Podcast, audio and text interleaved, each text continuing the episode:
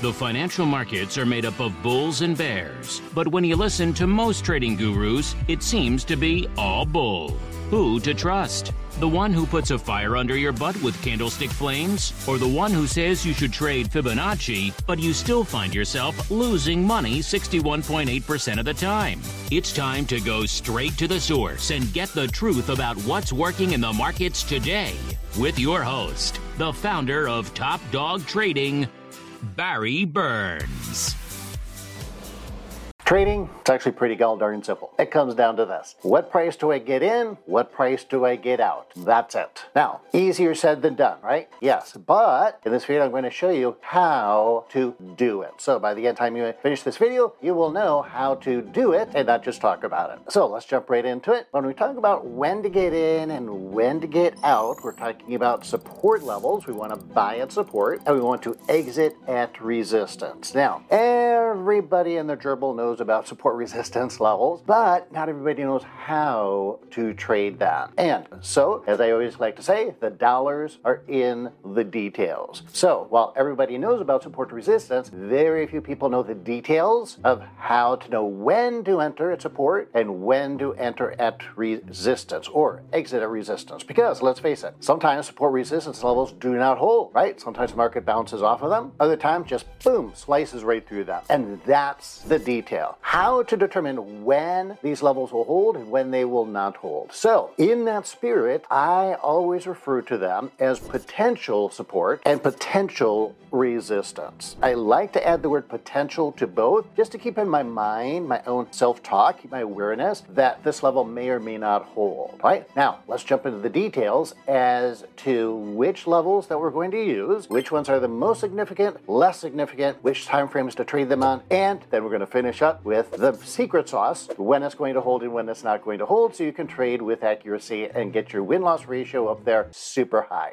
So let's begin with which support resistance levels are more significant, I'm to say reliable than others. So it all comes down to a basic premise. It's actually very simple. The ones that most people are watching are the ones that are the most significant. Now you might say, but Barry, that's just a self fulfilling prophecy. And my response to that is, well, yeah, what do you think makes the markets move? Why do you think markets stop and move? And it's all because of people, traders, the market, and the algos that they create and so forth are all seeing certain levels and responding to them. They're going to do one of three things. They'll either buy into it, sell into it, or take profits into it. All right, so either buy into it or sell, meaning shorting, which would be another entry. Those are both entries, long or short, or take their profits. That's all that's happening. Now, the more people that are looking at it, so let's take, for example, one that's very, very common 50 period simple moving average on a daily chart. That has a lot of self fulfilling prophecy to it because so many people use the 50 period simple moving average. Another one would be the 200 simple moving average. Those two on a daily time frame are two of the most commonly used moving averages, probably the two most commonly used moving averages. So there is going to be a mass psychology effect that when price comes into those levels, a lot of people are going to look at that and they say, Ooh, I'm looking to buy here. And they will see price action starting to change, maybe getting an engulfing pattern or my cycle indicator coming in and showing, oh, we're changing a cycle, putting in a cycle low to go up here. And that's because, again, so many people are watching it and so they get hesitant. Now, this is where human psychology comes in. And by the way, trading psychology is based on mass psychology. And the principles of mass psychology are very different than the principles individual psychology. So, when we talk about psychology in the markets, we are really talking about the principles of mass psychology, the masses. So, when lots of people see price coming into a support level and they all agree that, oh, yeah, I'm watching this on my chart, they have that level on their chart, then what happens is people start to get uncertain. Like, I don't know if it's going to break through this, if it's going to stop here. And when you get the masses doing that, that's when you have a more reliable, I'm going to say, there's my air quotes, level of support resistance.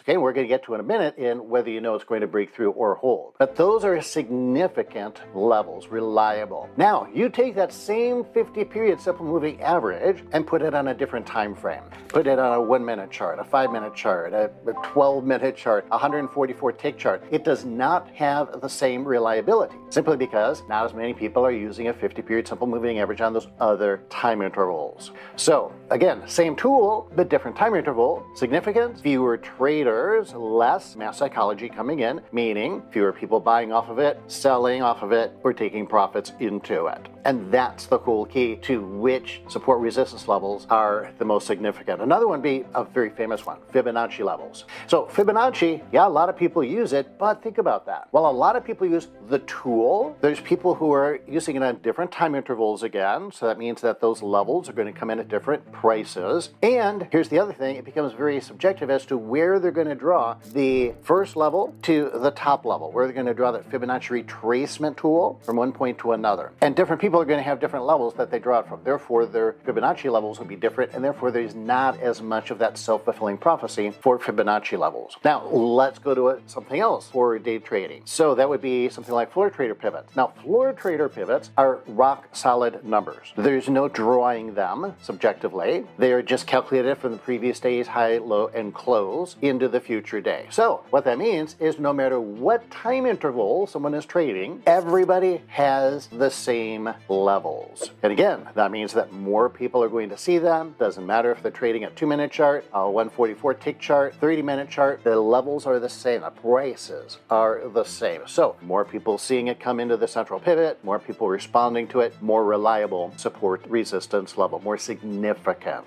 You want to really notice that. So that's the first thing to be aware of as to which support resistance levels you want to give more weight to or less weight to. Think about it this way. It's almost like when you're driving down the street and you go over a little speed bump. Okay, well that's not going to stop your car. You might slow down, but it's not going to stop the car. Those are the ones we refer to as the less significant support resistance levels. Price might slow down a little bit, might see a change in your candlesticks. Maybe they've gone from wide range to a little more narrow range. Maybe you get some dojis, maybe you get some spinning tops, but there's not enough people who are really reacting to that level. Whereas, back to our car analogy, if you had a really big curb there, like you see in the parking lots, well, people are not going to just go flying over that curb because it's going to smash their car. So, and it's more pronounced and it's more visible. And so that's what more significant levels are like. Can they be run over? They can be. But most people are worried about getting their car smashed or, back to our market analysis, having their trading account smashed and wrecked.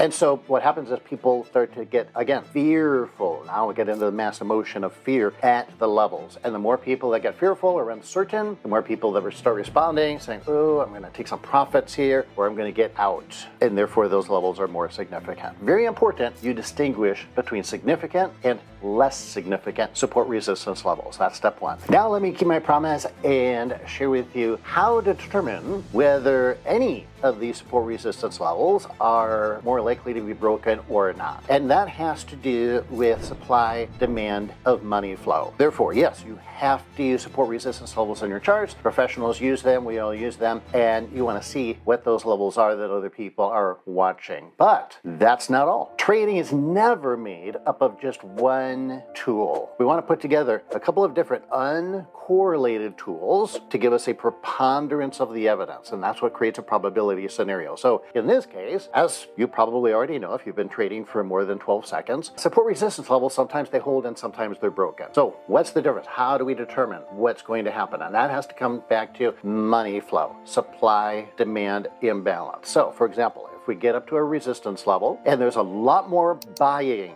a ton more buying, huge amount of overwhelm of demand, and not much supply, that's when we are more likely to break through that resistance level. We can just slice through it like butter. I guess not even there. I mean, if every support resistance level held every time, the market can never go anywhere, right? So it's going to break, sometimes hold, sometimes it breaks. The answer to know the difference is watch the money flow. Remember, always follow the money. Really, that's what trading all comes down to. Professional trading is all about following the money. It's not just a theory or an idea or a concept. No, it's literally watching the money in real time. It's basic economics, supply and demand. It all comes down to that. Now, how do you determine that? Well, you can put volume on your chart, obviously. The volume bar is at the bottom. You could use a time and sales window. You could use level three. By the way, don't really recommend using level two. I don't find that very helpful anymore. That's toast, that's done. Everybody's got level two. You need an edge. So, again, in trading, you need an edge. You need to see something that not everyone is seeing. So, here's an interesting concept. We want to combine things that everybody sees with some things that not everybody does see. So it's not one or the other. You want to see both. Now, seeing what everybody else sees, that doesn't give you an edge. You just want to know, okay, here's where the mass psychology is likely to come in. I want to see what everybody else is looking at. Oh, we've come into a, a level now where the masses are getting concerned. Well, now let's see where the supply demand is. Are they responding to that level? Are they shorting into it? Are short sellers coming in? Or has supply demand kind of evened out here? Now, so you could put volume at the bottom. Uh, you could use level three. Now that would give you an edge. Another thing you could look at is time and sales. And in time and sales, what I do is I like to filter it for what we call block trades. Now block trades, again, this would be an edge. Very, very few people look at block trades. So the reason I said that volume is okay, but not the most powerful way to look at volume is because I don't want to just see all the volume. I don't want to see the volume of retailers and amateurs and people who don't know what they're doing. Uh, that's not that helpful. What I do want to see is the big money trades, the professional traders. And how do we find their volume? Well, we look for people who trade large size. So if you're trading the E-minis, someone who trades 50 50 contracts or 100 contracts. It's most likely not an amateur trader. Someone who trades one or two contracts, that's most likely an amateur trader. And as we know, most amateurs lose money. Most professionals, well, by definition, make money. That's why they're called professional traders. So I want to see both. Now, I bring up two time and sales windows. One, I filter to only watch one or two contracts, and that's going to show me, oh, this is what the amateurs are doing. In the other time and sales window, I see, oh, this is what the professional traders are doing. And I look for them to disagree with each other and of course, then I'm going to look and follow the smart money. I'm going to follow what the professionals are doing. So I see orders coming through. One order for 50 contracts of the S&P 500, that's someone who's got a lot of money, meaning they have a big trading account. Now, one trade like that, mm, I'm not going to put much merit on that because that might just be somebody who is still an amateur. They just have a lot of money to throw around. They still don't know what they're doing. But when I see a series of block trades come through like that, 50 contracts on one trade, another 50 contracts on one trade, 100 contracts on one trade, and I see four, five, six of those coming in, oh, that is a huge green flag for me to, oh, follow the smart money. Let's do this. Let's get in. And if that coincide with the support level, maybe I'm buying that. One of the most popular ways of trading support resistance is the phrase, you probably heard it, resistance becomes support or turns into support.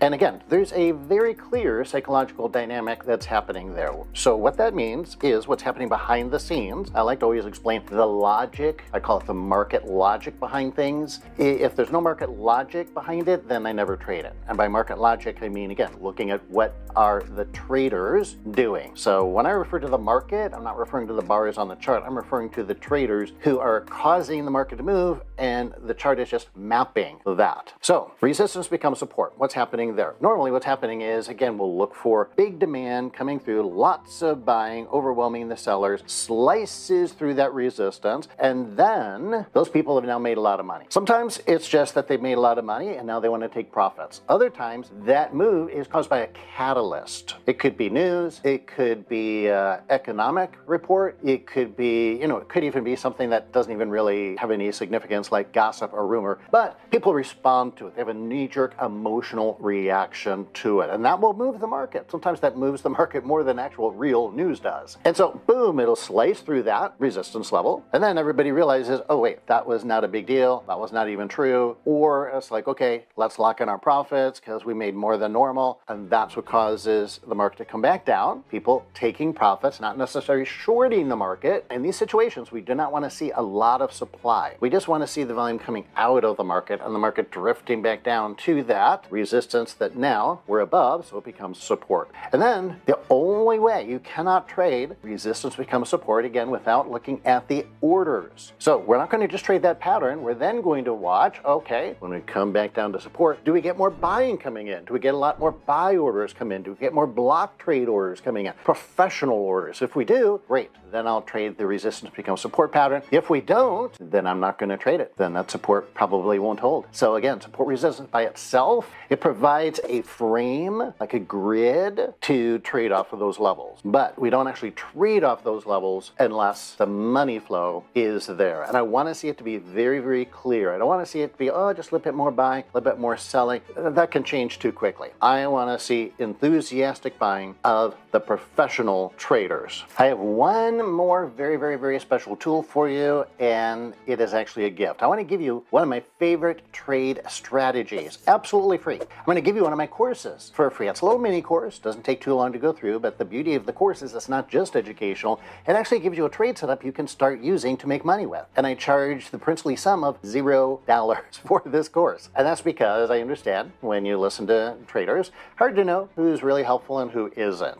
So I figure the best way to do it is just give you a trade strategy, get you making some money, and without paying me any money. And if it works for you, well, then you know. If it doesn't work for you, well, then you know that too. But I will also give you my email address when you sign up for this little mini course, so you can email me and ask me any questions you want about the trading strategy, and let's get you profitable before you spend any money on courses. So you can just go to rubberbandtrade.com. That's actually the name of the trade setup, Rubber Band Trade. I still take this trade every single time it sets up personally. I take this trade every day. It is one of my favorite trades, and I'm giving you my favorite thing for free. So, pretty good deal, pretty good deal. By the way, if you're a new trader and you've been wondering, hey, I wonder how long it takes to uh, become a profitable trader, uh, there, there's a link somewhere here on the screen my editor is going to put on, and also a link in the description below for both that and also for the rubber band trade. Check it out. Dr. Barry Burns with Top Dog Trading. Look forward to giving you more good free stuff in the very near future. If you found this video helpful, click the thumbs up button button and like the video. And if you want to get more videos like this, I do videos like this all the time. In fact, I do them every single week, multiple times every week. Subscribe to the channel and then you'll get notified every single time that I come out with another free tutorial. Oh, and finally, please, I really encourage you, I love your comments. So type your comments in below. It could be a question, it could be a request for a future video, or it could be your experience about support resistance. If you want to share something from your perspective, I would love to hear it. And as a community together, we can learn from each